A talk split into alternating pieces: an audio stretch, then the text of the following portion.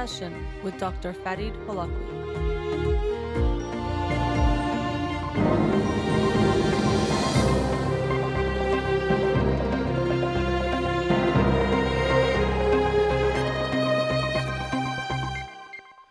Good afternoon and welcome to In Session with Dr. Farid Holakouee.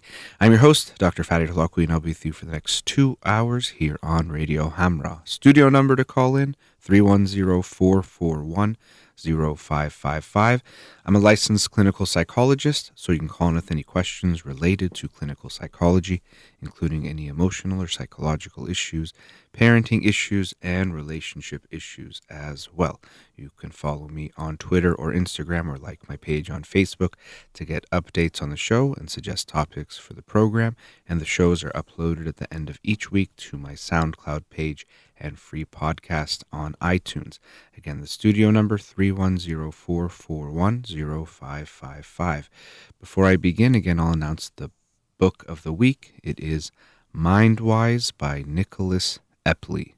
Mindwise, Why We Misunderstand What Others Think, Believe, Feel, and Want.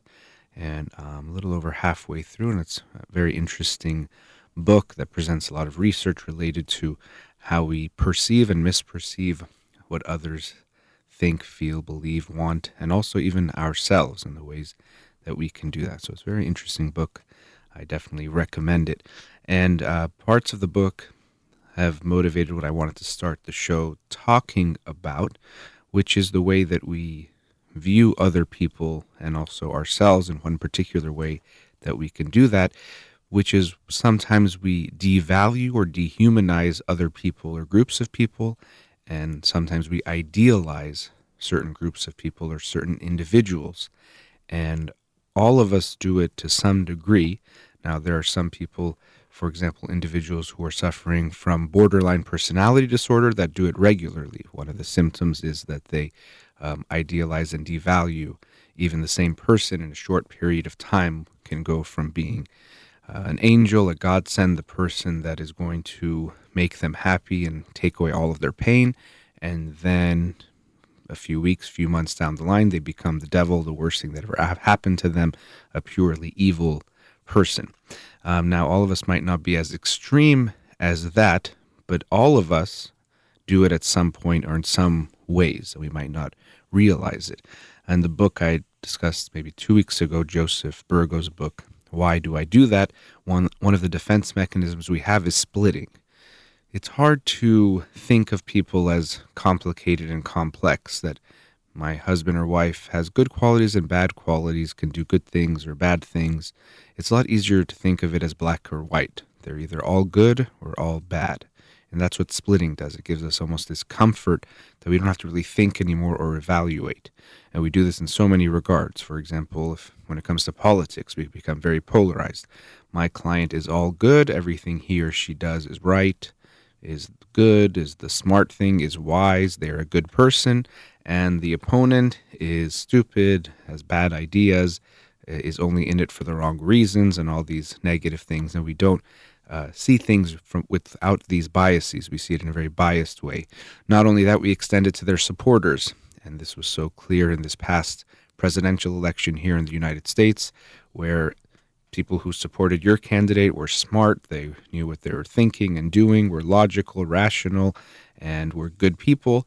And the, your opponent's supporters were stupid, idiotic, racist, sexist, um, bad people, stupid people, basket of deplorables, whatever else was thrown around, sometimes even by the candidates themselves. But that's how we viewed the other side, when really neither is the case. Your candidate isn't all good, and the supporters aren't all, all good, including yourself, and the opponent isn't all bad, same with their supporters. But unfortunately, we tend to think in these ways in a lot of situations because it's a lot easier than realizing, you know what, my candidate has some good ideas that overall makes me want to support him or her, but also sometimes they're bad or wrong, or maybe even they do some unethical things. Lots of politicians seem to do that, and maybe my politician that I'm supporting is no different. But we'd like to believe this isn't the case. The corruption just lies outside of our candidate or our party, and within our party or our candidate, things are all good. But this is not the case. And we do this in lots of different ways with different groups. One group of people that regularly gets dehumanized, even in a way we can look at that as past devaluing, in a way seeing them as less than human, is the homeless population. We see them as some somehow less than human.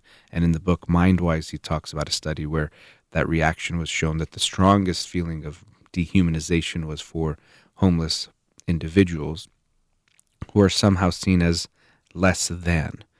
And this is for lots of reasons. One of the main ones is that it makes us a lot more comfortable and feel that we live in a much more safe and just world if the people that are living in such horrible conditions somehow deserve it or are somehow less than human and somehow this is just how things are supposed to be. We like to think that things are fair and just.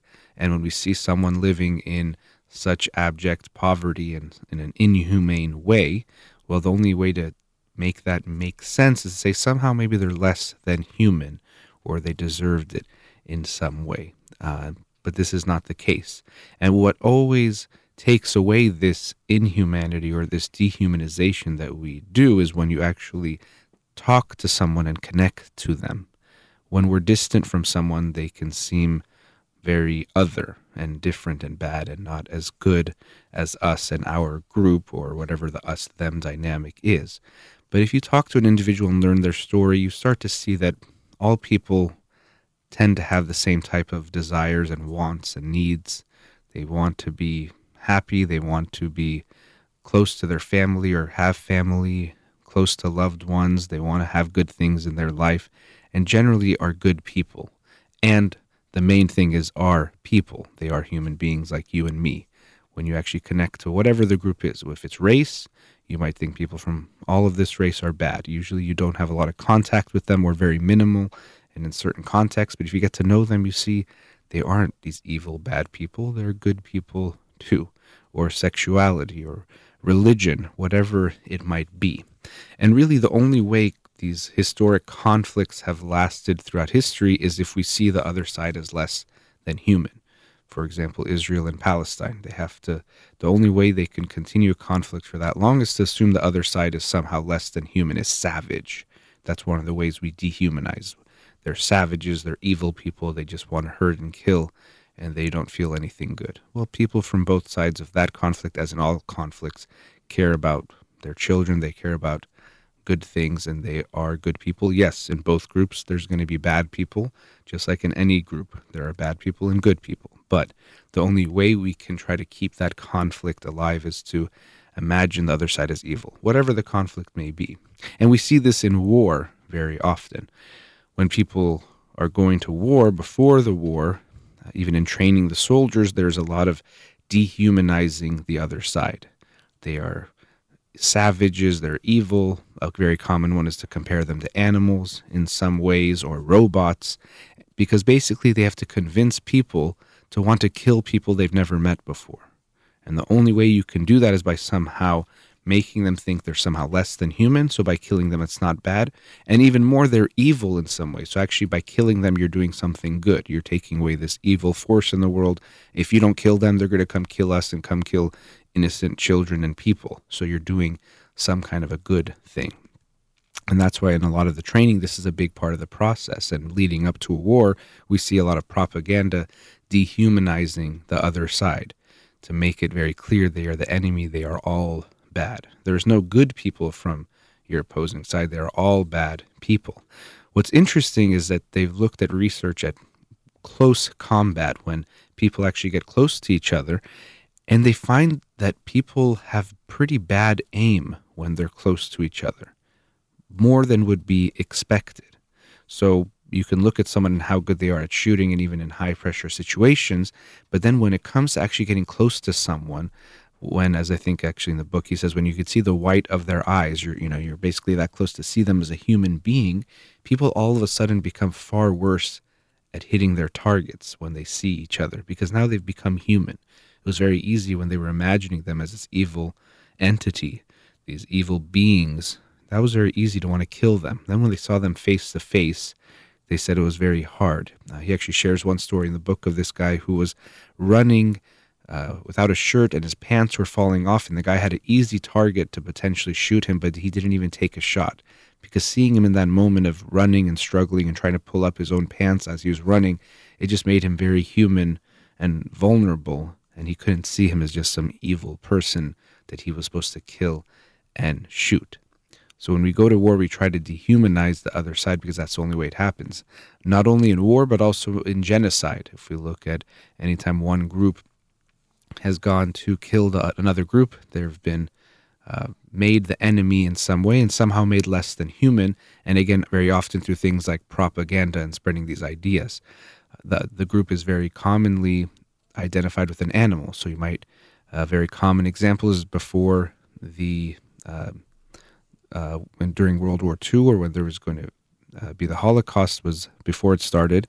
There was all this propaganda showing that the Jewish people looked like, for example, rats. So having images of them with rat-like faces, and somehow that again we're supposed to exterminate these dirty, bad things that are somehow less than human. So we're not even doing something bad. We're doing something good by getting rid of them. So we dehumanize another group to make it easier to hurt them because we're not hurting someone. It's not something bad, it's something good or okay. They're less than human. We wouldn't be able to hurt them if we saw them as equal to us.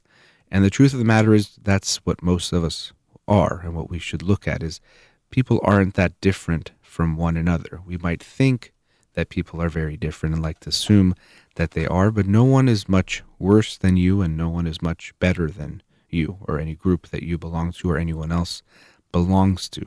Everyone is worthy of being treated the right way and with respect. And you might think, I don't do this. Dehumanization is something that other people do to other individuals or devaluing them. But we all do it to some degree, and it's important to think about that. We tend to think of people that are different from us, or however we view their difference, as somehow less than us. Rather than just different, it's somehow not as good, somehow worse. And that's a big problem when we look at someone or some group as less than us, we always are opening up the door for us to do bad things to them without thinking that they are bad because, again, they deserve it. They are less than human and somehow seeing ourselves as better than them. And then the other side of the coin is idealization, which we might think of as a good thing. If we think of someone as better than others, well, at least it's a nice thing. And I don't want to get into it because of the time and I want to get to callers, but even with our kids, we sometimes do this. We think it's a good thing. And I see it in a lot of Persian families. They think that to idealize their kids is to love them, to tell them that they never do wrong, that everything they do is great, that they're better than other people. Even to go as far as to say if they did something bad to someone else, it's okay because you're you. It doesn't matter that you cheated or you hurt someone or did whatever it might be. You are you, and you deserve to be treated better than other people. And all they're actually doing, when they think it's love, is they're having a recipe for narcissism by creating a narcissist, saying that you can do whatever you want to whoever you want because somehow you deserve it. And we think we're being more loving to our kids in this way. No, to be loving to your kid means you love them very much for who they are, but you actually teach them, get them to see that we are all equal and all worthy of the same things. They don't deserve any better than anyone else. Um, not only do they not deserve any better, if they want anything, they have to work for it. But we don't want to teach our kids that very often. We think, no, I want my kid, you know, he or she just deserves whatever they want whenever they want it. Okay, that's nice when you can provide for them. What do you think is going to happen when they go out in the real world? First of all, they're not going to work very hard and they're going to think they deserve it for no reason. Actually, when I was talking about uh, on Monday night's show, the confidence game, and about how con artists work, they have this type of mentality. I deserve better just for being me, so they don't mind cheating and scamming people to get what they want because I deserve it. And if you tell your child from birth they just deserve all the best things for no reason, just for being them, well, then when they enter the world, cheating, stealing, uh, scamming people doesn't seem like a bad thing because I deserve it. I'm not doing anything wrong. I'm just making things fair because since birth I've been told I deserve better, I deserve more. So to even idealize someone, although we think it seems like a nice thing to put someone on a pedestal, it's not a good thing. And also, when you put someone on a pedestal, think about where they are. They are away from everyone else. And we know that human beings desire and need connection. So, although we might even think ourselves would be so nice to be put on a pedestal, once you're up there, it doesn't feel very good because you want to be connected. You need to be connected, and that distance is not a good feeling. So even when it comes to your own kids or loved ones, to think that we should love them in a way that they are all good and not bad is not a good thing. Being realistic with them is actually the more loving thing. If they do something wrong, you can talk to them and be there for them, but try to understand or why they did what they did, but still show them that maybe what they did wasn't right. That wasn't a good thing to do, and get them to see the consequences of that, even from the other person's perspective. Not just say, "Oh, you did that. Who cares? They don't. They deserved it," or you don't have to worry about it. You don't have to be sad about it or feel guilty. You're you. Yes, you're you. We all are good in our way, but we're all equal also. And so to put someone up on a pedestal or put them down as less than human, both are things that we unfortunately do more than we realize, but both are unhealthy and not true. So reflect on yourself and even think of the people around you, who are people that you might idealize or devalue.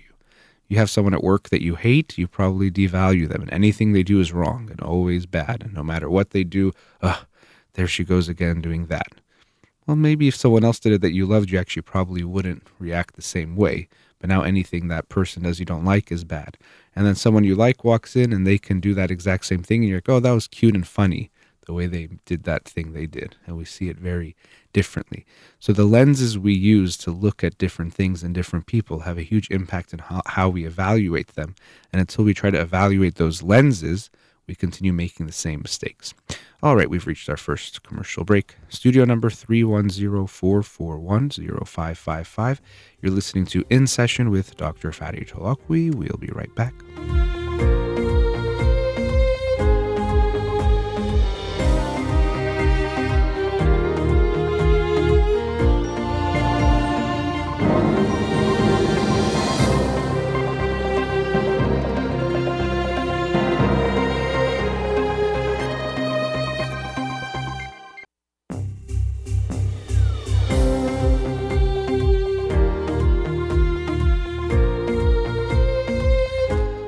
Welcome back. Studio number 310-441-0555. Let's go to a caller.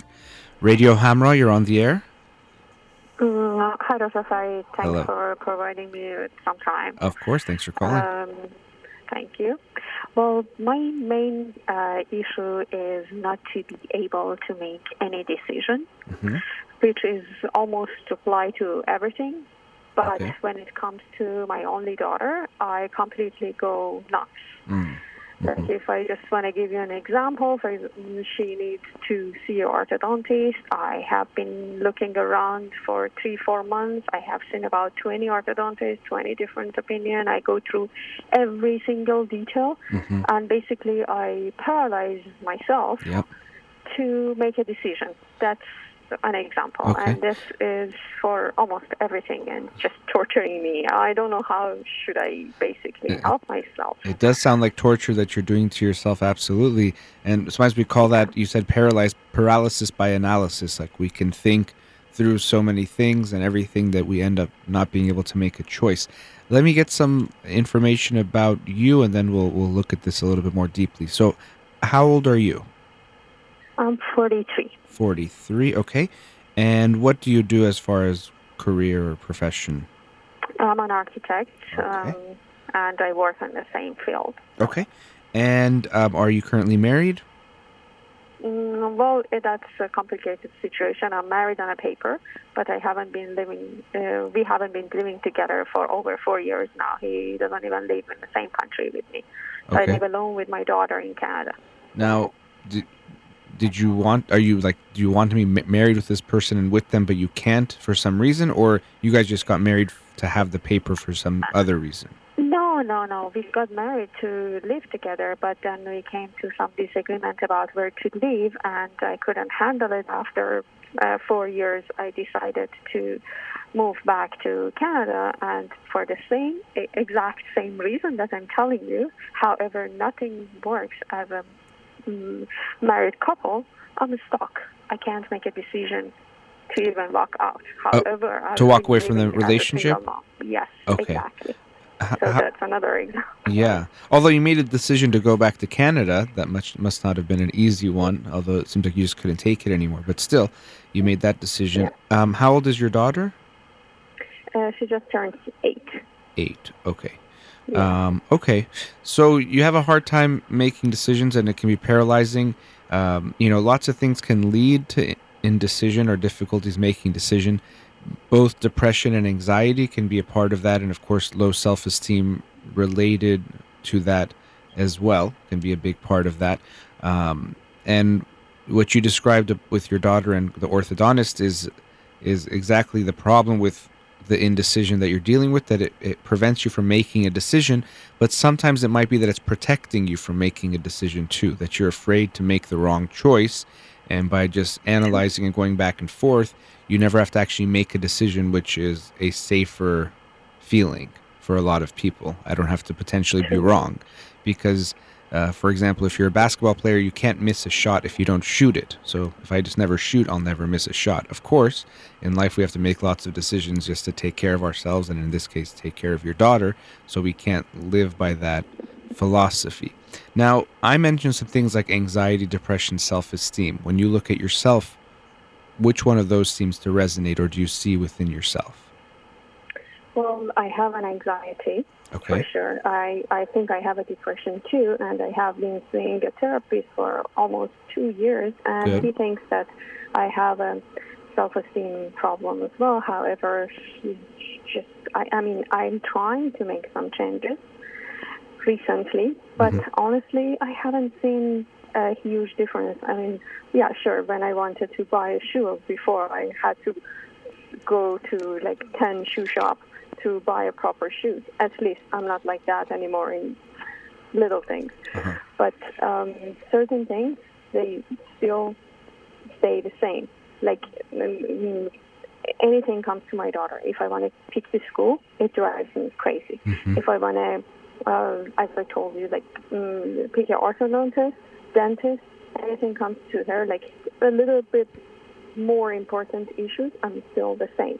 I'm still after mm, almost five years living alone can be affected with uh, like a guilt trip that uh, my husband is giving me and asking me to move back to where I didn't like to live. You know what I mean? Mhm. Still, those big things, I cannot make a decision and move on. Yeah. And I don't know how how possibly I can fix that. Yeah. Well, yeah, you know, and even in hearing you talk, we can see some of the thought pattern that you, you go through. But there's a big part. The reason why uh, anxiety can play a part in indecisiveness is that we worry about the worst case scenario and what if I, you know, if I go this way and something bad happens. And then the low Exactly. self esteem also plays a part in that we're afraid we're going to get it wrong. We don't really trust ourselves or believe in ourselves. And actually, a sign of self esteem um, that Nathaniel Branden talks about is decisiveness. You know, when people are confident and have, have self esteem, they're more decisive because you just you can think and then make a decision. But when you don't really believe in yourself, you doubt yourself and what you're going to decide. I do want to definitely get into the present and what's going on, but I want to look at your past a bit as well.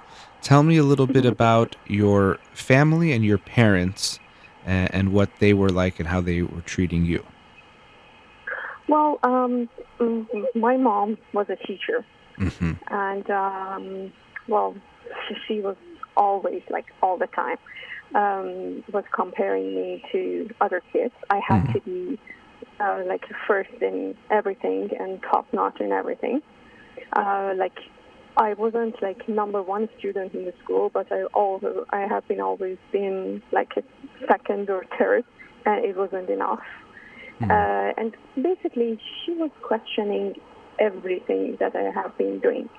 I mean, Yeah. I I um, mm, I could get um, lots of attention uh, because like I had no choice other than study hard to be the top notch student in school, mm, and also uh, I was getting attention because of my look as well. I mean, I could I I had those attention from society all the time, but my mom especially always always I mean nothing was enough Hmm. for her. And he, she was Yeah. always blaming me. And I didn't grow up in a family who were like a settled and a calm family. My my dad always had a problem. He had an accident, which uh, I'm not sure if it's in his gene or it was uh, from the accident and the um, head injury that he has. He has been like um, he has something like a schizophrenia on and Mm. off. It comes and goes. It's uh, like I don't know if it is or not because like the like for example he's taking Seroquel um, 20 milligram and he's absolutely fine. If he doesn't take it, he go nuts. And so I, Yeah, I that's- up in That's kind of how schiz- schizophrenia. I mean, it could be something else too, but you know, people who have schizophrenia are not necessarily experiencing, let's say, psychosis all of the time. It can be episodic, meaning they have periods where they're okay, even without medication. But especially if they're on medication and they get off, and then that happens, that that sounds like it could be schizophrenia. Of course, a brain injury can lead to certain types of behaviors and thoughts, uh, but it could also be that genetically he had that. But so when you were younger, you remember your father having these episodes?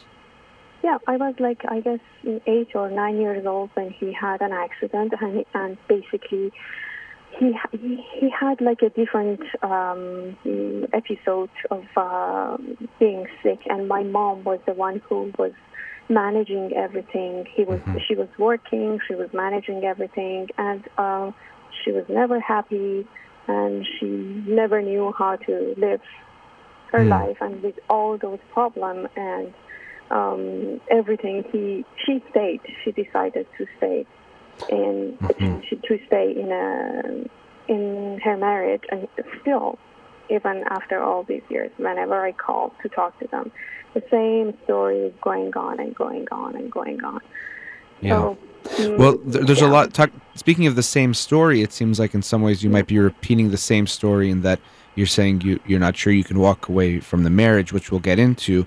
But she showed you that even if it's really bad and horrible, you're supposed to stay no matter what, even if it's it maybe the right decision could be to leave. uh, to, well, to add to this point, like uh, this is my second marriage. I got married when I was 23 or 24, and um, like after six months, I wasn't happy at all. Like it was a disaster. My first marriage was Mm. a disaster, but it took me about six years to get divorced. yeah.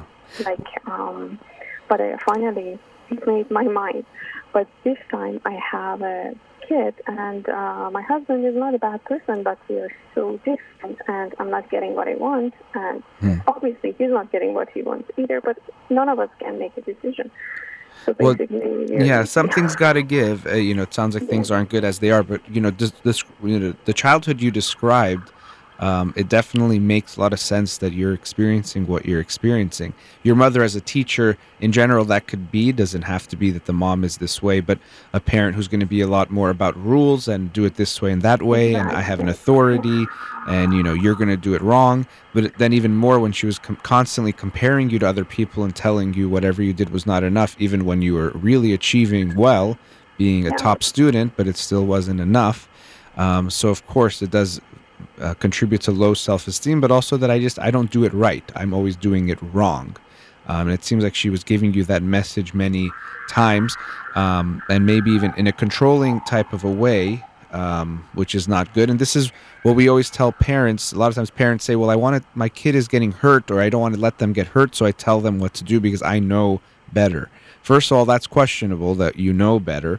But second of all, by making the decisions for your child, you don't allow them to then develop their own decision making, their own ability to trust themselves, even if they fail to learn from it, even if they uh, have mistakes, to, to allow that to be okay. And we think we should make the decisions for them. And I see this in a lot of young adults that they have controlling parents who are making all the decisions for them, telling them they're doing it wrong, I know better. And then all of a sudden they reach young adulthood and they're expected to make these big decisions like what career to choose and what person to be with as far as marriage goes. Um, and all of a sudden they don't know, of course, what to do. And they have this expectation to pick a human being to live with for the rest of their lives when their parents made them doubt if they even knew which color shirt to wear when they left the house. So now they're doubting any decision they made, let alone these really, really big ones. Um, we are getting close to a commercial break, and I, I want to talk much more with you about what's going on. But the childhood you described definitely fits with someone who's going to have a hard time making decisions, but also to someone who might have low self esteem in what they're asking for and expecting in a relationship, which we'll also Mm-hmm. have to look at as well. So just hang on the line. We'll talk after the break, okay? Thank you. All right. You're listening to In Session with Dr. Farid Holakouee. We'll be right back.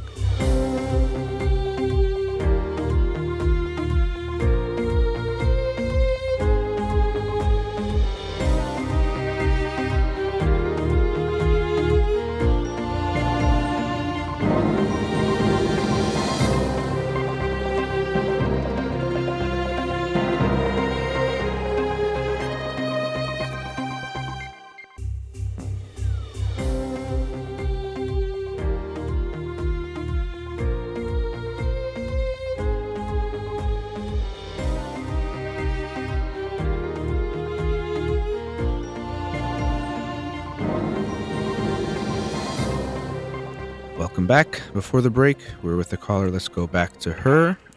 Okay, so um, you, you told me a, a good bit about your childhood and um, your mother being the way that she was, controlling and making you doubt yourself and telling you you were never enough.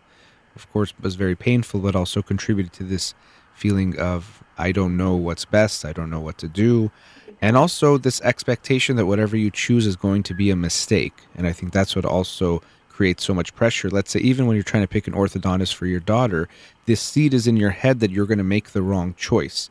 So even you do your research and then you decide, okay, this person is the best person.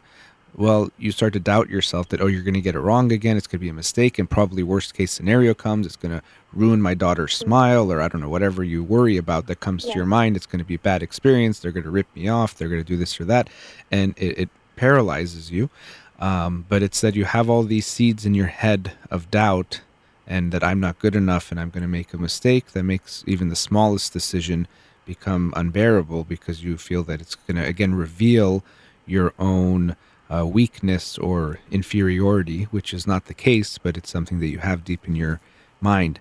Um, and also, your father being the way that he was, I mean, that tells me there's so much instability in your life, and um, you probably didn't get enough from both of your parents. From your mom, you got all this controlling and a lot of negativity, but then it seems like she was pretty consumed taking care of your dad once you were about eight or nine years old, and he, after his injury, that I'm sure led to a, a lot of just not having enough and being on your own.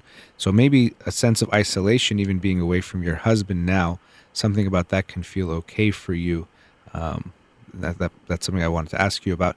Did you have any siblings? And tell me about their ages if you did, compared to you. Uh, yes, yes. I have a younger brother who he is three years younger than me. Okay, okay. So you were the oldest one. Uh, yes. Okay. Um, yeah, and and so the way you described your mom's interactions with you, it definitely fits into what you're talking about. Now let's come back more to what's going on now with you and your husband. You said you've been married how many years? Almost nine years now. Nine years or so, and for about four years you've lived in different countries. Yes, more than four years. Okay. What country is he in, or what area, if you don't want to say the exact country? Uh, he's in Middle East, not in Iran. But Okay, he's in the Middle Yeah. East for his work. Yeah. Well, that's that's uh, basically um, he most of his life he has been in North America, Mhm. Canada and U.S. And then when uh, we got married, his family has a huge business uh, back in Middle East.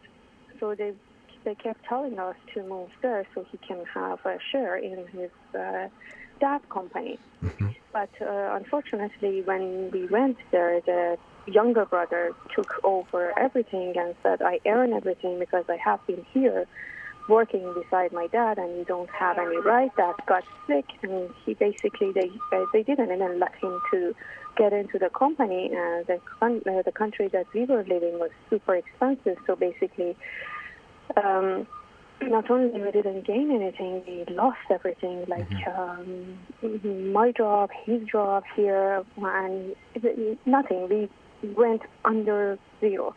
I mean, we were living in the house after two, two years that um, um, we didn't have to pay, but uh, I mean, we were living in a very good house. We had a very good car, but no income, Okay. to. So then what you know I mean? happened next?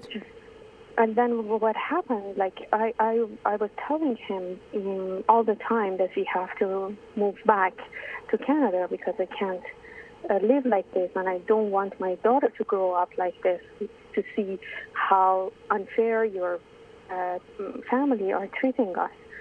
Um, and he wasn't listening at all. So, Well, what, so what was his side that we're going to make it work here, or was he trying to get back Yeah, into the family he- business? Like, the, the thing is, he's telling me that my dad is alive, and Uh, I cannot get anything from them even when he's alive. If I leave here, I will lose everything, and that everything is not little money that I can tell him, okay, walk away. You know, that I, I think this is not something that I can make a decision on. It's a lot of money. Well, it, whatever the money is, and I, I, you- you're saying I can't make the decision for him, and I don't want you to make the decision, but you guys do have to make a decision together. You guys are now, it's your family now, and especially you have a daughter that you guys Yeah. have to make the decisions for her also. That- So I'm not saying he should walk away from the money or shouldn't, Yeah. but you guys have to come to a decision together. Okay. So he said because of, he's, so he's thinking that if he stays there, he'll get an inheritance, but if he leaves, they won't. And also, Okay. yeah, he's planning because he lost about six hundred thousand dollars. Mm-hmm. And not that we spent that money, because he had some property that his family took it away from him because of our life expenses over there. Mm-hmm. So basically, he's staying there. He started his own business, which up to now is not making any money, or at least if it's making money, the expense and uh, um, earning is equal. So he's staying there, hoping that one day that business uh, will basically make money and can show his family that he could stand on his feet without them supporting him. So basically, what he's doing now is just trying to prove that, prove himself to them. Like I'm That's what I think. Okay. That's what I see But from then- outside, but he doesn't believe. Okay, and then he thinks that if he makes money, then they'll include him back in the business, or they'll give him inheritance. I'm, I'm not. I'm missing where he has to stay there to be part of the inheritance. Mm, But, but well, basically, it's two things. First, first of all, he thinks that if he stay there and can um, uh, make a money, he can make for the loss that he, uh, Okay. I mean, financial loss, and also he can prove himself to his dad, and then they he can regain that respect that is gone.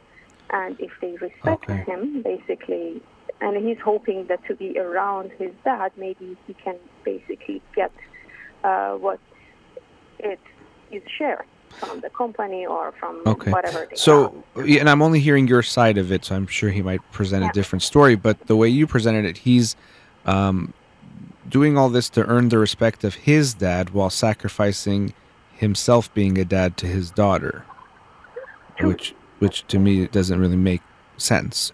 And I mean, of course, you both are responsible for what's going on to some degree, but to me, trying to earn the respect of his own father, uh, you know, that's that's a thing of the past. His daughter is now right now and needs his her dad there, and what you guys are doing right now is is not okay. You know, four years or p- four years plus of not living in the same home, not even the same country, is a big, big, big problem. Um, what does he? Is he okay with the situation? He says, "Okay, this is working for me. You being no, over there." No, no, he he he keeps uh, he he's not okay with that. But Mm-hmm. obviously, he lived with the situation. I said I don't want to um, leave where I everybody is treating me like they're giving me a charity. I, I couldn't handle it honestly. I I would rather to move here and live in a small apartment, but I make uh, money and I spend the way that I wanted for my daughter. But he decided to stay there, and he keeps telling me that I cannot uh, leave the way that you leave. I uh, and um, I can't be, um, like be an uh, employee in, in in my entire life, uh, stuff like that. So that's that's the problem. Wait, so he's saying when you say live how you Yeah. live, he means to work for someone else, or also financially exactly. the, the way you would live financially. Well, financially, I'm not doing the best, but honestly, financially, I have been handling everything on my own. Okay. Everything, you name it, I do it myself. I'm, I'm not super rich, but I earn enough money to have a um, good life and do I'm able to do whatever I want for my daughter. Okay. Well, even the way you describe But- it, I I have my life. I mean, it seems like you already see your life as separate from your husband. It is. Yeah. So- separate. Yeah. So because what? he didn't support me at all. Yeah. So what keeps you in this? Yeah.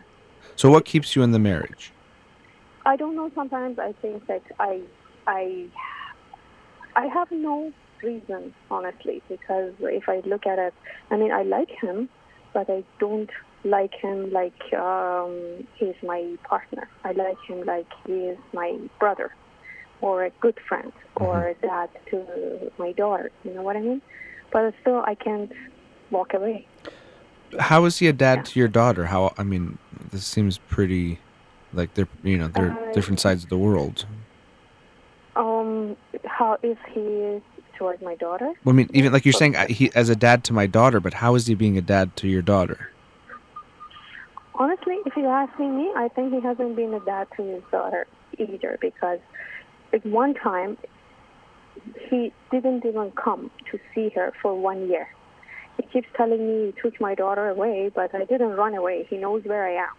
He didn't. He, he never um, sent any money for her. He's he's he's always playful with, when he's around, but if you're telling me, asking me that what does he do that um like to me nothing Okay. Now, as a husband, when when we were there. okay, would you see him as a good partner when if you guys were living in the same place? Do you want to be with him? as a good partner uh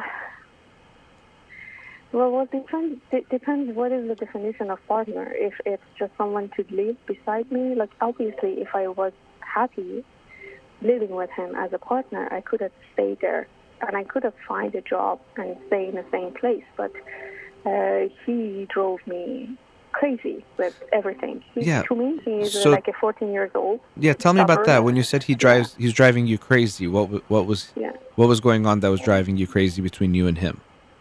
Well, because I, I had a feeling that he he doesn't understand the concept of uh, being a um, father or uh, responsible for a family, or the only thing that he cared was somehow to prove himself to his own family. And I, I, I had a feeling that most of the time when I was there, he was even using us to please his family to get the credit. And this was so frustrating. Like, for example, six months, I had to take my um, six-month-old daughter at 10.30 at night because his dad wanted to see him, to see her. You know what I mean? Uh-huh. Stuff like that. And like, I, I had no respect. I can tell that he has changed a lot during the fa- last four years. Uh, it's probably because we were away and the family situation is just getting um, hundred times worse, no matter what he did. So maybe he learned a lesson. But um, mm, every time I bring out the, the mm, like um, conversation or I'm telling him that this is not going to work, you deserve to uh, have a life. I deserve to have a life either. He, he, he, he never listened. Like So I he doesn't want to get that- divorced? no, not at all. Not at all. He keeps telling me that I love you, I love my daughter, I can't live without you, and this, with my uh, indecisiveness, with everything, it ta- makes my life hundred times more difficult Okay. because I can't walk away when he he keeps t- I, this, he keeps telling me you're the only person that I have, you're the only person that I love. So he Recently, he has been Guilts you. asking, yeah, So he gives you guilt. He gives you guilt. exactly. Okay. I'm, I, understand what kind of love is that. yeah, I don't understand. I mean, it, uh, I don't get what you guys, you know, um, Yeah. you, uh, are, it seems like he is, again, only from your description that I'm hearing, very preoccupied with himself and uh, almost obsessed with proving himself to his family. I, almost, I think he sees leaving there as a failure that he came there and he couldn't make it work, and so he's gonna basically fight till the death to to prove that no, I can make it here and, and have my own business, even if it means sacrificing my family. Uh, w- and maybe you guys both are more okay being apart from each other So I don't know if you guys actually want to even live together. The way you described it, he was driving you crazy. As much as you're saying he knows where you are and he can come, I don't think you want him to live with you. Well, mm, I don't. I honestly, I don't think. I I don't want him to live with me the way that we have been living together, because, like, um, as I said, like, mm, I like him like a brother. I don't have. But- I, yeah. I don't have any sexual feelings toward toward him at all. Not that I have it toward anyone else. It since I, I guess it's part, part, partially because I, I feel like that I have a depression. But Mhm. at the same time, like because I, I mean, I, I'm kind of like, oh well, what? Why should I get divorced? So just leave it as it is. So my daughter is happy that I don't. I. I don't think your daughter's happy. I don't. I'm not. I'm a little confused with what you're saying. Um, her daughter. Li- Oh, her dad. Her dad lives thousands of miles away. I don't know what kind of that means, dad. Uh, and your daughter doesn't know about what it means to be married on paper. If you guys were divorced, I don't know if she'd be seeing him any less, or, you know. So I don't really get what your daughter doesn't know on paper. You guys are married or not. She just knows her dad doesn't live in the same home and uh, is is not, there often. You know, I do want to talk a little bit more with you because of um, what what you're talking about to me is very important. I want to get to some more thoughts on what's happening. So hang on line. We'll talk after the break. Okay. Okay. All right. Studio number 310-441-0555. You're listening to In Session with Dr. Fatty Holakouee.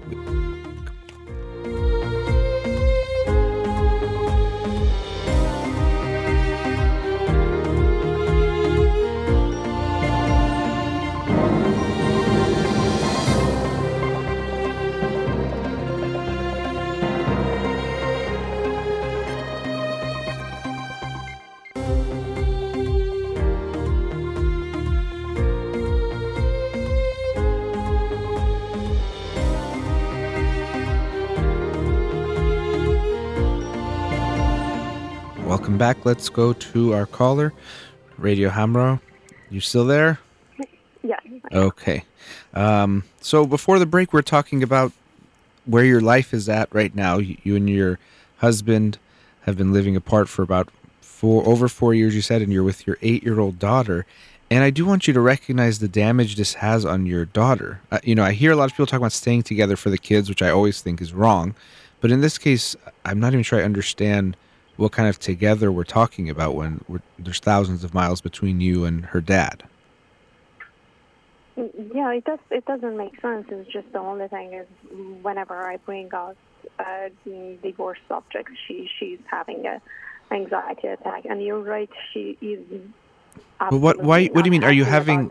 You're talking to her about divorce. What do you mean? Like you want to consult with her as an eight-year-old? No, I mean, I, I was like, I, no, no, I don't want to consult with her, but I was uh, seeing a therapist for her because um, I, I noticed that um, she, she doesn't have the same uh, outgoing personality Mm. before. So I took her to the specialist for kids, Mhm. and um, after a few sessions, like in front of her, um, the therapist brought out this, um, like uh, he, he told me um, this well this in this situation hurting her more.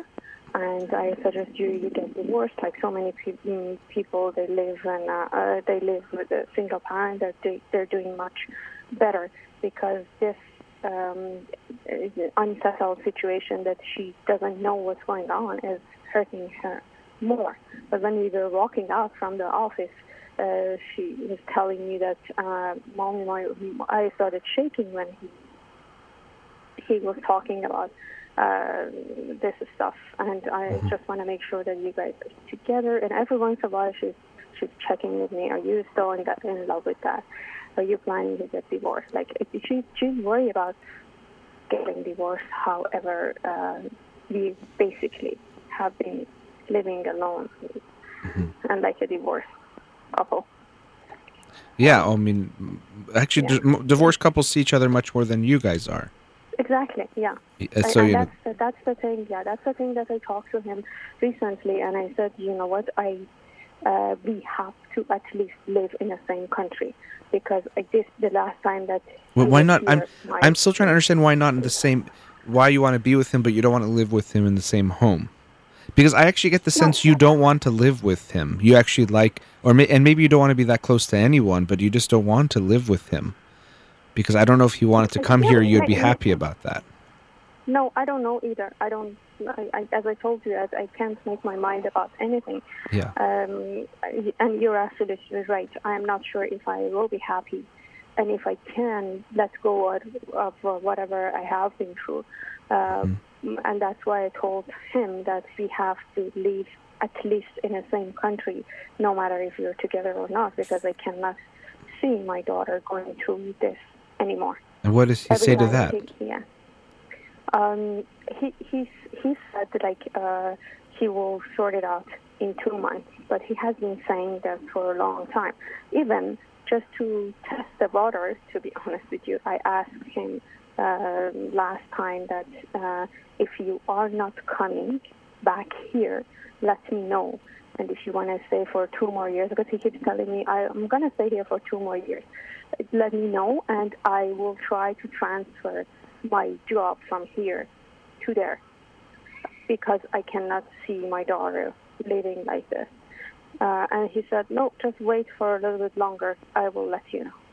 I might come back. So he is planning to come back. At least that's what he's telling me. But honestly, I lost my Yeah. faith on whatever he said. Well, I I can understand that. I, I just, you know, it, it doesn't seem like he wants to be a husband or a father. And Yeah. I don't know if you want to be a wife yourself. Maybe you want to be a mother, but I don't know if you really want to be a wife either. Yeah, I exactly. I don't. I don't know that either. I definitely enjoy every minute of being a mom, but uh, being a wife after um, two great experiences that I had, I don't know if I want it or not. I don't certainly see any reason anymore Well, and I think, because I yeah. yeah. Well, and I think I'm glad you're going to therapy and the issues you're dealing with are going to be deep. So I hope you keep at it. I know you're saying you felt like change was kind of slow. Um, change is slow with these things. So I hope you continue going. But yeah, the, when I talk to you, it just doesn't seem like in the way you talk about him, there's any desire or passion or that you miss him or that you want him. But you also, you know, don't want to get divorced. And, and you have to understand to your daughter, she doesn't even really know maybe what divorce means. I mean, because again, you guys are basically more than divorced uh, right now. Maybe she thinks that means she never gets to see daddy ever, or she does. You know, she might not know exactly what it is. So I wouldn't say just based on the fact that her reaction to divorce is negative that you don't get divorced. I've almost never seen a family tell the kids they're going to get divorced and the kids get happy, even in really bad marriages. Yeah. So they always react negatively. It just doesn't feel good. It's sad. They were hoping things could work out. Doesn't mean that being together is better than getting divorced, but in that moment, eh, they would like for that. So I wouldn't take that as meaning too much that, oh, she said she doesn't like divorce, so I'm never going to get a divorce. Because she's not going to like the sound of divorce no matter what. But what can I do to help myself to overcome that indecisiveness? Well, what are you afraid of with the divorce? What is is it? You know, there's a few things that it, that probably come to my mind. But what comes to your mind when you think about okay, if we were to get a divorce? Like the thing that I'm scared of? Yeah, mean? yeah. Well, mm, the first thing is like with a well about if I make a mistake, Mistake how? and I Like this is a good uh, marriage? no, I'm not. Know. Okay, so then what's the mistake?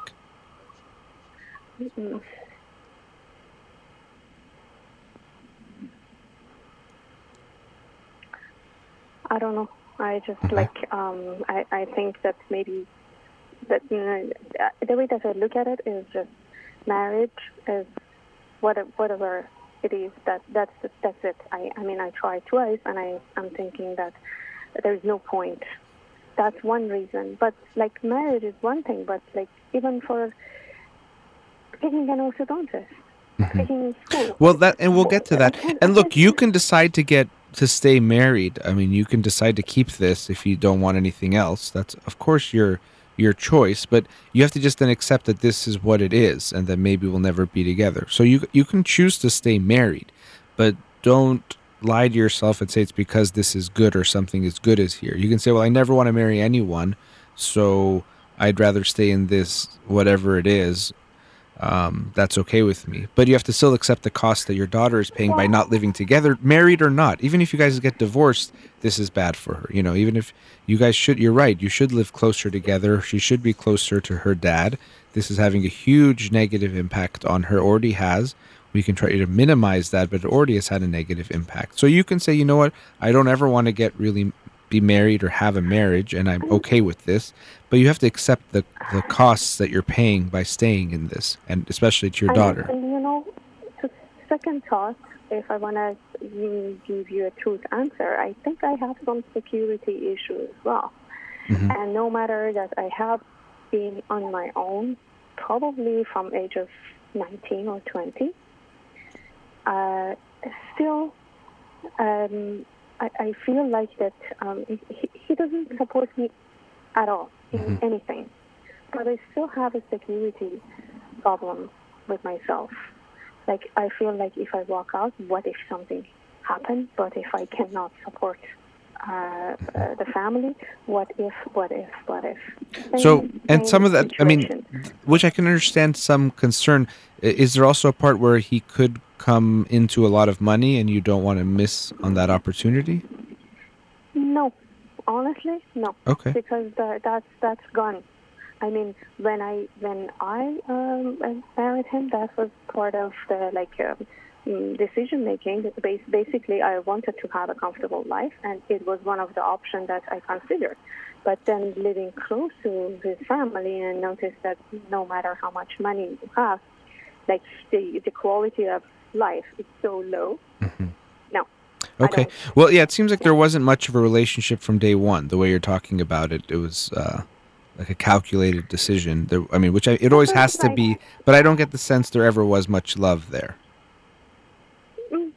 I, I married him mostly because at that time I, I, f- I felt very secure and i I was in peace all the time with him, which basically became absolutely upside down after got, getting married. Like before, when we were dating, I don't know, just because um, he wanted to marry me or whatever. He was super nice. He was peaceful. I was always in peace. I wasn't worried about anything, and that was the main concern that I had. hmm Uh, coming from a family that there was no peace, Sure. uh, first marriage and everything, but then like everything become Yeah. But again, if you ask me, it doesn't seem like there was much there in the relationship. Like there was peace, or maybe it was calm, i- i- whatever, you know, or security, but it Yeah. doesn't seem like there was this strong desire to be together No. or love. no. And that's why I think right now you guys are even able to tolerate this type of distance for over four years. There was never much there, so there's not this yearning from either side, like we have to be next to each other. You don't, you both really don't care that much. So you can choose to stay in this, but I want you to just be aware of what you're choosing and what you're doing. And you can't just blame him for this. At some level, you like it this way too. Not for your daughter necessarily, but for yourself. You like to be apart from him. And so you have to accept that part of the responsibility that it's not just his fault that you guys are apart. Part of it is from you that you're okay True. not being close to Yeah, him. I know. So, and that's something that isn't good for your daughter. You guys have to figure it out. And I think just being close to anyone is not something you you want. So I understand that you're saying it's not that I want to get even if I got divorced that I'd be so excited to meet someone new. I'm not sure you would because I don't think relationships are things at best maybe it's just to feel a sense of safety, but not this strong desire and connection and love that a relationship can be. And this this is this is something new. Yeah, I wasn't like this at all. Like, uh, but this like for the last few years, I feel like I don't want to be in a relationship with anyone. However, I wasn't. I, I was absolutely opposite Hmm. for my entire life. Well, it seems like you've had two bad experiences and they both lasted years. Of course, that's going to contribute to it. I'm glad you're in therapy to, to work on that. But I do want to come back to the indecisiveness in general, also. Like when it comes to the orthodontist, you know, you have to almost set limits on yourself. Like, I'm only going to see four people and I have to choose someone by next Friday, and it doesn't matter. And also remind yourself that there's no way to know that much who's better or worse. And you only can make a decision with the information you have now. Yes, if you were able to be with each orthodontist for eight years and see the experience and then come back and make a decision, you would make maybe a different decision. But you can't do that. So you have to choose one of them. So set some limits for yourself. I have to decide by a certain date, no matter what. Doesn't matter. And remind yourself that I'm not going to make a better decision by waiting longer. We think that, but it's not really the case. That if no, I actually, it makes it worse. Yeah, it usually does make it worse. Needs to be done. So, with some of these things, take it out of your own hands because in your own hands, you're going to drive yourself crazy and say, okay, by July 20 something, I have to make a decision on this, or even by today, if you said you've already looked at all of these, I have to just pick one of them. And especially, even easier, the one that she liked the most, if she felt comfortable, one of the offices, and that's it. And that, that's all I can, I'm going to go by. I'm not going to, and don't second guess it. Don't go back and look and check the other ones and see if it would have been better somewhere else because that's what people who have indecisiveness can often do is they go back to look at how they got it wrong. And of course there's no, no perfect decision so you have to remind yourself of that that you're not going to get it right and there's there is no right in most of these things especially when it comes to preference. And that's what a lot of people do. They take something enjoyable and they make it torture they're going to get a new car it's something so exciting but then they look at a few different colors and drive themselves crazy about which one's the best color to get and instead of something being so fun and enjoyable of getting a new car they drive themselves crazy because the focus is on getting it wrong if I do the wrong thing. Oh, I'm going to be bad again. This is going to show my stupidity or my lack of taste or my lack of whatever it is and expose me again. And so they'd rather not make a decision. So again, I'm glad you're in therapy to look at that. The decisive indecisiveness in general is important, but especially with your marriage, recognize how much you're choosing to keep it this way. And this is something that you've chosen for yourself. We do know it's not good for your daughter to be this far away from her dad, and that's something more important to me than your marriage or divorce. Because to me, you guys are already divorced, just on paper, you're married. There's no relationship there, but the relationship between mo- uh, daughter and father, that's forever, and she needs that, and that's right now.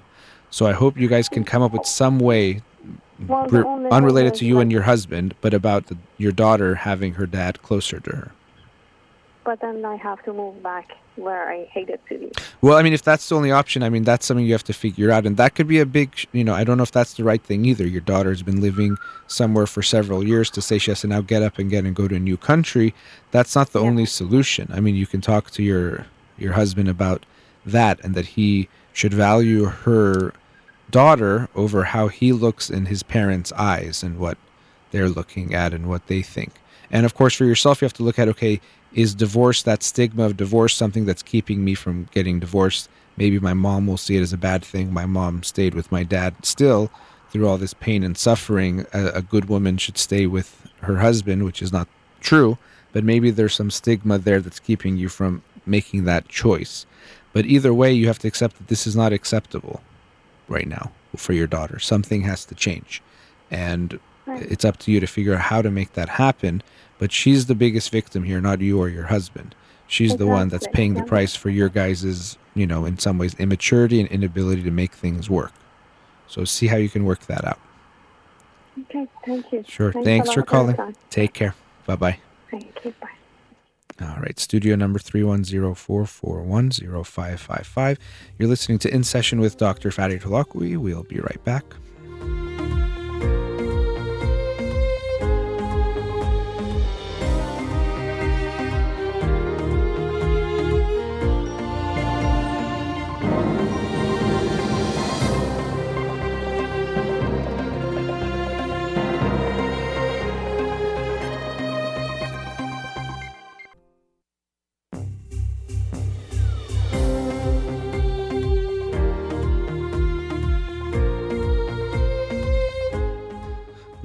In Session with Dr. Fadi Holakouee, studio number 310-441-0555. The last caller, of course, we talked about a lot of different things, but one main topic was indecisiveness, making decisions, and that's something that many people do struggle with. And so I did want to talk about it for a few minutes. Because indecisiveness can be, as she mentioned herself, paralyzing, but really take away from your life because if you don't decide or you can't make a decision, you can't really do much of anything from um, relationships to career to even small things like finding something fun to do. We can become so paralyzed by this inability to make a decision that actually we end up making a choice, which is the worst decision, which is to do nothing. Sometimes we forget that inaction is a big decision or is a big choice, and most of the time the worst thing that we can do. To illustrate this point, imagine if you're walking by a pool and you see that a child is drowning and you just continue walking by. Now, you wouldn't say, I'm not guilty because I did nothing, so I can't be guilty. Everyone would say you're a horrible person for not saving the child's life and jumping in there and doing something, or at the very least, calling for help. So, inaction or indecision doesn't mean you are not making a mistake or not doing something wrong. In actuality, many times the worst things that we do come from not making a decision, not taking action. So, inaction is sometimes the worst action. And just because you didn't do anything doesn't mean you didn't do anything wrong. Um, but when it comes to making decisions, as I mentioned with the caller, of course, there can be lots of things that we can look at in making or having a difficulty making a decision. But we do want to focus on a, a few of them as the main culprits. One is anxiety there is this feeling of I don't know what to do, what's the right thing to do, and very often, as was the case with our caller, it's because we look for the worst case scenario or we are afraid of the worst case scenario. And that's something that anxiety is. We have a fear of what could happen when we do something or something is going to happen and it's that worst case scenario. So what if I what if I apply for that job and this happens and it's the worst job in the world and I regret it? Or what if I pick a flight and it ends up being a bad flight and something bad happens and I don't want to do it. So it's easier just not to make a choice. So by with anxiety, we fear what our decision will lead to and we feel safer not to make a decision. Um, but oftentimes this serves a protective factor or protective um, I guess, way of living because if I don't make a decision, I don't have to face certain things. So let's say we can sometimes think about someone says, I want to go on a date and I want to ask this girl or I want to maybe ask that girl and I don't know which one. And they debate in their mind over and over, okay, which one would be the right choice? And they go back and forth, back and forth, and somehow think they're being they're being proactive by thinking about it or taking charge of their life because they're thinking but sometimes they do this so that they don't have to make a decision. Oh, well, you know, I, I, want to think things through a little bit more. And we could even tell ourselves certain things. Oh, you know, you don't want to rush to judgment or you don't want to just, you know, act in haste. So let's just think a little bit more. But they're protecting themselves from facing another anxiety of actually having to talk to someone, potentially be, let's say, rejected or go on a date or start a relationship and all those other fears. But by sitting in this place of trying to decide, they don't have to make that choice and face those things. So, very often, not making a decision is something that we do to protect ourselves from facing something else we are scared of. Okay, I want to, uh, you know, get a new job, but I don't know what's the right career path. So, we can spend our whole lives trying to figure out the right career path. But actually, we might be afraid of the responsibility of a career or a job or what it's going to be like when we're there, or we don't want to work for someone, or we don't want to work in a certain way, or we don't want to work, period. So I'm just going to spend my time thinking about what's the right choice to make and never actually make a choice. So we can be indecisive for lots of reasons. A lot of times there is anxiety, and also sometimes we're trying to protect ourselves from doing something that we don't want to do, something else that we're afraid of, not the decision itself, but the consequence of what we'll have to do once we make a decision. And of course, self esteem can play a big part in indecisiveness as well. When we have low self esteem, especially if, we, if we've been told that we make bad decisions or we don't know what we're doing or we're stupid or how, whatever else it might be, then we don't, we think that whatever we choose is going to be wrong. After all, I'm not very smart. I don't know how to think very well and think things through. So I'm going to make a bad choice. So we're afraid to make a choice also because when we make that choice, it exposes my stupidity and my weakness and all those bad things. If I have to pick between two things and everyone's watching and I pick one of them, well, then people will laugh at me or, or I'll look bad for making that stupid decision. So we'd rather not make that choice. We doubt ourselves, we doubt our thinking process, our ability to critically look at what's going on and make the right choice. So we'd rather not choose. Now, something that the caller also mentioned that parents can do is they can create this feeling of, I don't know how to make a good choice in their children.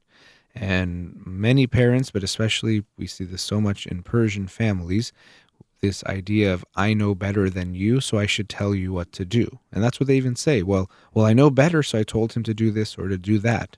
I don't want him to get hurt or I don't want them to suffer the consequences of making the bad choice. So because I care about them, because I love my children, I tell them what to do. It would, almost this feeling is it would be mean of me to withhold my knowledge and wisdom in helping them make the right decision, so I should tell them. But this is not true. First of all, it's debatable that you can make the right choice for someone. And we see this even that parents will tell their kids what food will taste better or what they like more, which again, preference is something that the individual can only experience, but we even get people to doubt what they like. Oh, no, no, this food is going to taste better. You're going to like this. Eat this. Don't eat that. This is good. It'll taste better to you.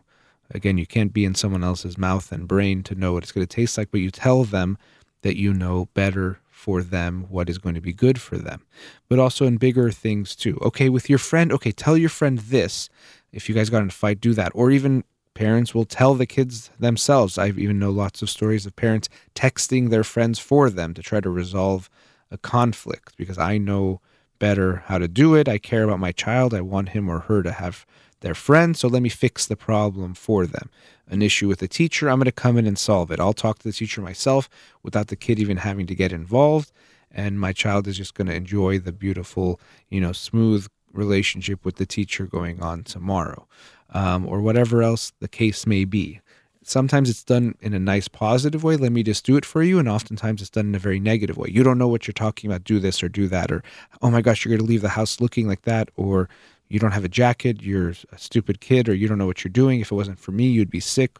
Whatever else we might say in a negative way, but parents very often will show a very stark negative judgment towards their child when telling them they don't know what they're doing. But either way, we are teaching our kids that you can't decide for yourself. You don't know what you're doing. What you even want is wrong. What you think is wrong. And I have to make all the decisions for you because you don't know what's going on. Now, the problem is, of course, it's already bad when they're kids. Um, first of all, to let them see that even when you make a wrong choice, it's not the end of the world. You learn from it and then you can grow from it. That's much better. And parents think that one of their jobs is to make sure their kids feel no pain and never experience any kind of failure or shortcoming. That's not true. Let them experience the pain and the shortcomings and the failures in small doses when they're kids so they see that it's not a death sentence and it's not this horrible thing and doesn't reflect that they are bad and especially to show them that they can be resilient and bounce back and that's actually how they're going to grow. Unfortunately, lots of parents prevent their kids from having any kind of failure when they're younger. And then when they face a bigger failure once they're, let's say, in college or in their career, all of a sudden it's devastating because they've never experienced this before and they think it's evidence that they are not good enough or they're bad or they're doomed in some way. So, already as kids, we should allow them to fail. But nonetheless, what we see as they get older is now they're pressed with making more important decisions. It's not just uh, when to do their homework or how to do their homework, it's picking a major in college or picking a career path for themselves. Something where there isn't a right answer, and especially the right answer or the most right answer is going to come from what they want. We have to let them know, but they've been taught to doubt what they want, to not even to to question what they want, unfortunately, so they don't know. Or especially when it comes to picking a partner to get married. We've told you a million times you don't know what you're doing, you don't know which friends are good. I have to pick your friends for you, I have to pick so many things for you, but now I want you to pick a partner for the rest of your life. And then we get confused or concerned that why aren't they getting married and why aren't they choosing someone already? Well, of course, you've taught them they have no idea what they're thinking or what to even think or how to think. How are they supposed to figure this one out? So, as parents, your role isn't to tell your kids what to do and to tell them this is right and this is wrong. Your job is to help them understand how to think for themselves to determine what's right and wrong to them, because it could be different from what you think, and also what they prefer. What do they like? Do they like to you know do this or do that? Do they prefer this thing over the other? And that's why even from a young age, I I like to see parents even allowing their kids what to choose what they wear, even if it doesn't match well or even if it's something goofy, but letting them know your preference and your want matters. It's not wrong. Your desire is what's important, not what I want for you or what other people think. What you want is right. instead of oh you're, you're going to embarrass yourself it's going to look bad and of course the parent is very often thinking you're going to embarrass us we're going to look bad more than the kid. The kid doesn't really care but the parent cares and they try to put it on the child oh no i don't want my child to get ridiculed so do this or do that or don't do this or don't do that and we have them conform to what we think is good. But from a young age we can show them that what you want matters. Oh you like this? Great we're going to do that. You don't like this? Okay we won't do that. You want to try doing this with your friend, give it a try. Let's see what happens. And give them these chances to explore their own mind. We're not supposed to teach them what's right or wrong. We're supposed to teach them or allow for them to determine what's right or wrong for themselves and then when they get older to make those decisions. Now, another thing that people do when it comes to indecisiveness is they beat themselves up about past decisions. They say, oh, you know, I, I took this job and look, it was the worst thing ever. Or um, I picked this teacher for this class, and he was the hardest one there was, and I, you know, that was such a bad decision. Or even, you know, bigger things. Oh, I drove this way and I got in a car accident. Like, why did I take this road? I should have taken another road. And we have a lot of regret and even guilt about making the wrong decisions. What we always have to keep in mind is what we're responsible for, for when we make a decision is just the knowledge we had at the time that we made the decision. So if you for example, chose a certain road to go to work and you got in a car accident, or there was, let's say, even more traffic than usual on that path, when you made the choice, if it was a choice that made sense, that's all that matters. You can't beat yourself up for things that happen after the fact. For example, if you booked a flight for your friend to travel across the country as a president, you picked one of the flights, and let's say, God forbid, the flight crashes and they died, you can't say, I, I feel bad that I chose that flight or beat yourself up for picking a flight. There's no way for you to know when you were choosing the flight that one of them would be more dangerous than another one. You were just choosing it based on probably things like convenience and price, which are the right things to use in making that decision. We can't go back and second guess a decision with new information that became available after the fact. That doesn't make sense. But people do this all the time. They beat themselves up for making a decision that they had no way of knowing was going to turn out bad. It's okay. You made the choice when what you knew was that these two things seemed equal. It turned out one of them was bad, one of them was good. There's no way for you to know. And sometimes that indecisiveness comes from that. Okay, I have to pick a date, either Saturday or Sunday, to do this outdoor picnic. And it's months in advance, so we can't know the weather. And you're going to pick one of them and you go crazy. What if it rains on this one or it rains on that one? Well, you don't really know. So choose it based on whatever other information you have that makes the most sense. And the rest is really not up to you to see what happens. If it turns out it rains on that day, you might say, Oh, I knew I should have picked Sunday instead of Saturday. But you don't really know. There's no way for you to know. So we have to make sure we don't beat ourselves up for making a decision with information that was available to us because of information that later on became available or results that happened after the fact. You don't really know. So, even for a caller, picking the right orthodontist, for example, you can do a little research and ask some people that might know, but after that, you don't really know what's going to happen. You have to just choose one and go forward. Or she mentioned this too choosing a school for your kids. You do a little bit of research, but there's no way to really know. And of course, the larger the stakes, the more afraid we become. And if it's for our kids, we become even more scared of making the wrong choice. But we can only do so much to know what's going to happen. We can't predict the future. We can just make the best choice we can in the present. All right, we've reached our last commercial break for the show. Studio number 310 441 0555. You're listening to In Session with Dr. Fadi Holakouee. We'll be right back.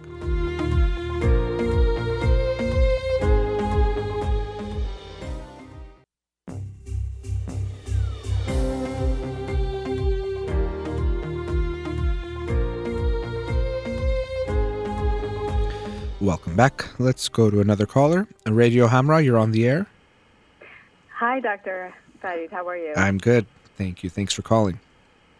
Sure. Thank you for your wonderful insights on oh, this wonderful you. program. My pleasure. Um, yeah, so I want to run this by you. Everything you just spoke about was so much pertaining to my situation all my life. Um, I've been troubled with such indecisions and like um, lack of decisiveness, and I'm 40 years old. Um, let me just quickly run by you. I'm six years in um, AA, uh, sober, and I've you. been di- thank you. I've been diagnosed with anxiety and ADD like since childhood, but have been taking the minimal medications since six years. Um, but recently, I've been experiencing new symptoms of like sense of depression, um, wanting to sleep more and eat more. Mm-hmm. And I've heard through your dad's program that kind of ADD and such things, when at a certain age, it kind of turns into depression inevitably. So I think I'm feeling those progresses. But uh, I think it's really compounded because of my career issues and um, I've taken three years worth of all the classes for um, architecture, like all the, the computer programs, and I'm at the brink of transferring for the five-year program um, to university. But um, I'm having trouble getting the portfolio done, and that's actually part of my main questions and issues um, is that I sabotage myself last Mm. minute before um, getting to the next level of success. It seems like I have like this glass ceiling of um, where uh, you know how good I can feel about myself school wise and, and stuff. So um, Well, you know that's you know uh, that's heartbreaking because you are. It seems like you recognize you're hurting yourself, um, but, and very likely from what you've described so far, maybe you're not sure you deserve better. So you're putting that limit on yourself, and you know being sober six years is an incredible accomplishment. It's not easy to do, and I'm sure it's been a challenge. Um, but also, I hope you've been getting lots of treatment because we know that a big part of addiction is that there was something we were escaping or something we were medicating ourselves from. And then you take away what we were using and now we're dealt with we're left with a lot of emotions that need to be dealt with and a lot of issues that w- need to be looked at.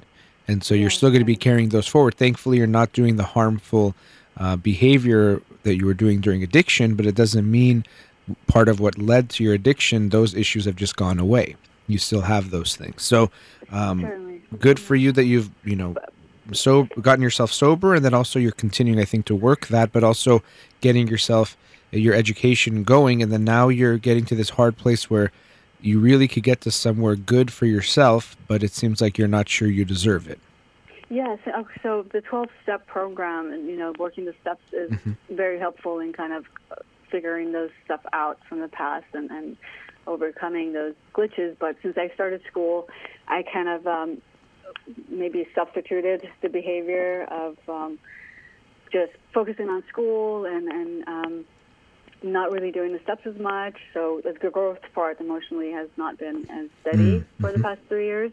Um, I've gotten maybe help for maybe 10, 20 sessions throughout this, these years, and I know I could probably use more. you're saying Um, 10 I- 20 sessions of individual therapy Yes. okay Yeah.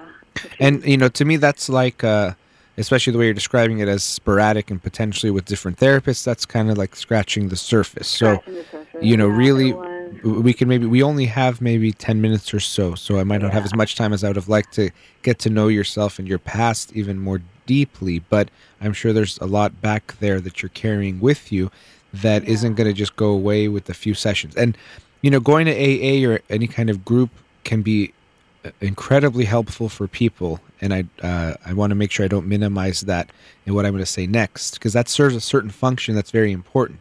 But at the same time individual therapy can do different things that group cannot do just like group can do things that an individual therapy does not do. So i would hope you give yourself both that you continue going to uh, the AA meetings because, as you know, you know you want to, as you were saying, continue to work the the system and the steps, but then also give yourself the opportunity to be in long term individual therapy to address whatever issues are are there that contributed potentially to the addiction and might be related to what you're dealing with now in limiting yourself. And of course, things like self esteem are the ones that uh, you know are blaring that maybe you don't value yourself or believe you deserve it. Yeah. and very often we know shame and self-esteem issues can be uh, part of people who deal with addiction.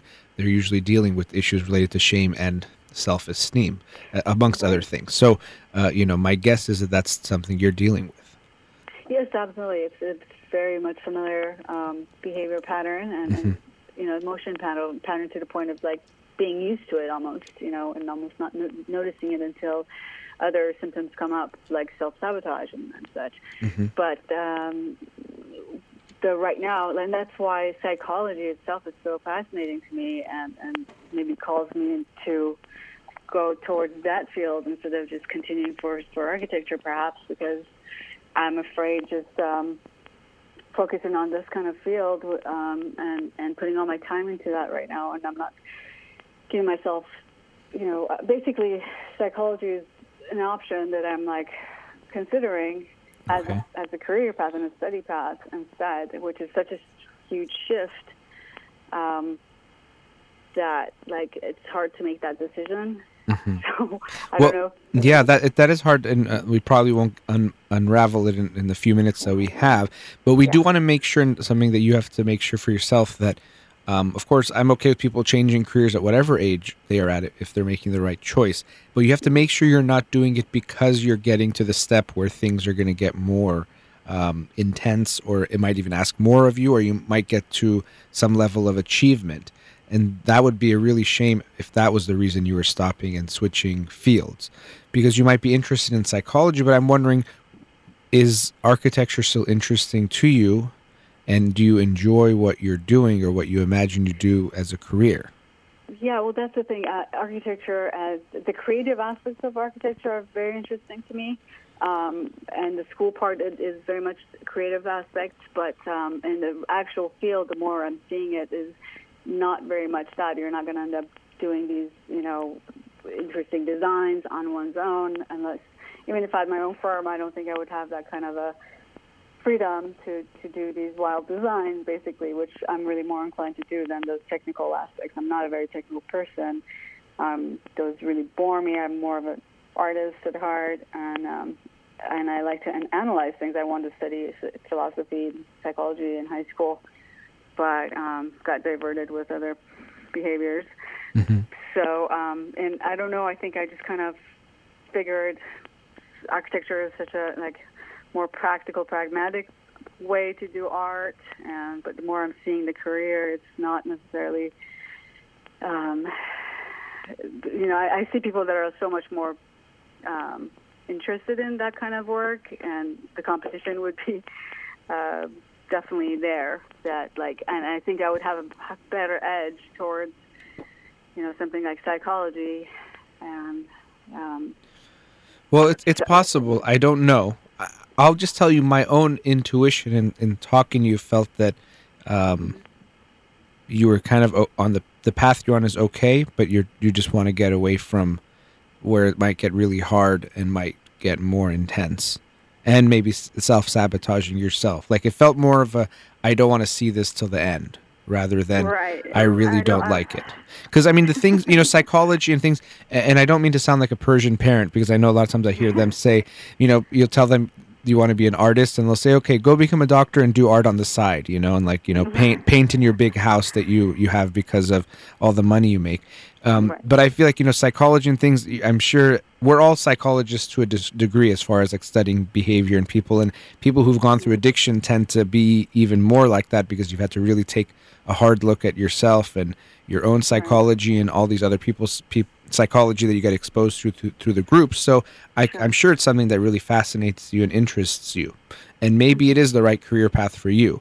But the feeling I got in how you described things was that, oh, you know, I might not be able to compete, or I might not be able to this, and maybe you won't enjoy it, and that is important. Um, and of course, I'd love to have you as a colleague if you follow, you know, the psychology path. But I want to make sure it, it's for the right reasons and that you're not self-sabotaging yourself. That's exactly actually what my uh, kind of blind side is, Mm-hmm. that not knowing whether that's that's what I'm doing or not. To be Yeah. honest, I mean, and that and I have to kind of tease it out and see if if it's the saboteur saboteur in me or Mm-hmm. it's just uh, actually the field that right. I mistakenly got into, and now I have to shift it. It's Yeah. really How- hard to. It is going to be hard to tell. Um, and, you know, a lot of these decisions, there isn't a black and white where you're going to Mm. figure it out 100%. You know, almost Mm-hmm. no decision like this is 100%. Um, How much do you have left, you were saying, to, to get years, a couple years away from finishing your degree? No, not really. I mean, it's a five-year program. If I get placed even in third year um, next fall, not even this fall, um, I would have another three years Okay. finish, and then all the hours, and then take the exam and all that stuff. So, Yeah. And so another thing I did feel, and I, I you know, I want to be delicate in how they, I say this, but it was almost like you were afraid of the hard work. Not that I'm saying you haven't worked hard already. I'm sure you have, but it almost seemed like you were like, "Oh my gosh, it's going to get harder," and, and I can get that. Maybe it's even scary somewhere unconsciously. If I get overstressed, will that push me back towards addiction? And maybe a lot of things go through your mind. But that's something I felt in your description was it's going to be a lot of work. And there is there is that. Yeah. I just want to make sure that the hard work is going to go towards. Oh, sure, I can um, understand that. Of course, you're right, and I don't. Yeah, I wouldn't want you to do it, you know, in a field. But that was something I felt in how you described it. That um, also concerned me that I wouldn't want you to make the decision for that. Because if you want to go into psychology to eventually get a, a an undergraduate and graduate degree, it's going to be a lot of hard work, and then you have to do your hours there too. So For every sure, path is going to be difficult, and I'm sure you know that. But maybe that's something that could deter you when you start to get to the resistant part or the hard work part, where it's really hard. And again, I'm not trying to undermine the hard work you've already done to get to where you are, but that when it gets to that real challenging place, that could overwhelm you for various degrees. One is you mentioned the low self esteem, so you might doubt yourself. You even mentioned right now of oh I maybe I won't be able to compete with those other people that enjoy it more than I do, but maybe there is some self doubt bigger than just the enjoyment part. Um, but also that the stress becomes too much and that can overwhelm me, and I'm sure that is something that at some level concerns you. That I have to make sure and balance my stress, and you do have to do that. That that's a good point. Um, so you know we do have to wrap up. I would say definitely go into individual therapy because you have a lot to work through because anyone everyone does but especially if you've dealt with addiction uh, overcoming it is amazing but then dealing with the emotions that are still there is very important to help protect you and also give yourself the life that you want. And you deserve great things. So there's you know there's some good news and the and bad news. The bad news is that you might doubt yourself and doubt what you deserve and because of that self sabotage yourself and avoid certain things but the good news is you're wrong, that you're not worse than anyone else, that you deserve good things and you are good, and you can give that to yourself. And so it's getting yourself to that point where you realize you were wrong about how you feel about yourself, which takes a long, long time. Uh, and even in therapy, it takes a long time. But hopefully, when you get there and are start making progress in that regard, you'll you'll recognize I don't need to sabotage myself. I deserve good things, and I can also accomplish really good things, and then give that to yourself. Yeah, I would love to have all that happen. I just have to make this decision. I think, like by the end of summer. I think so. That's a big one. I would say I would hope you continue for now, and then if you decide to change your mind, you can always. But I would say again, I would you know find a therapist today. You know that I would start immediately. But I hope you continue, and then you know if you have to change paths, you do because you you might give up on. Um, the momentum that you already have if you decide to switch midstream. But you know, True. we, we only had a few minutes to talk, Gotcha. and I, I'm glad I got to talk to you. But there's much more to look at, so I hope you look at it more deeply on your own. Okay. Thank you so much. nice talking to you. Best of luck to you. Take care. Thank you. You too. All right. Bye bye. All right. Thank you to all the callers and listeners and to Raman here in the studio. You've been listening to In Session with Dr. Farid Holakouee. Have a wonderful day.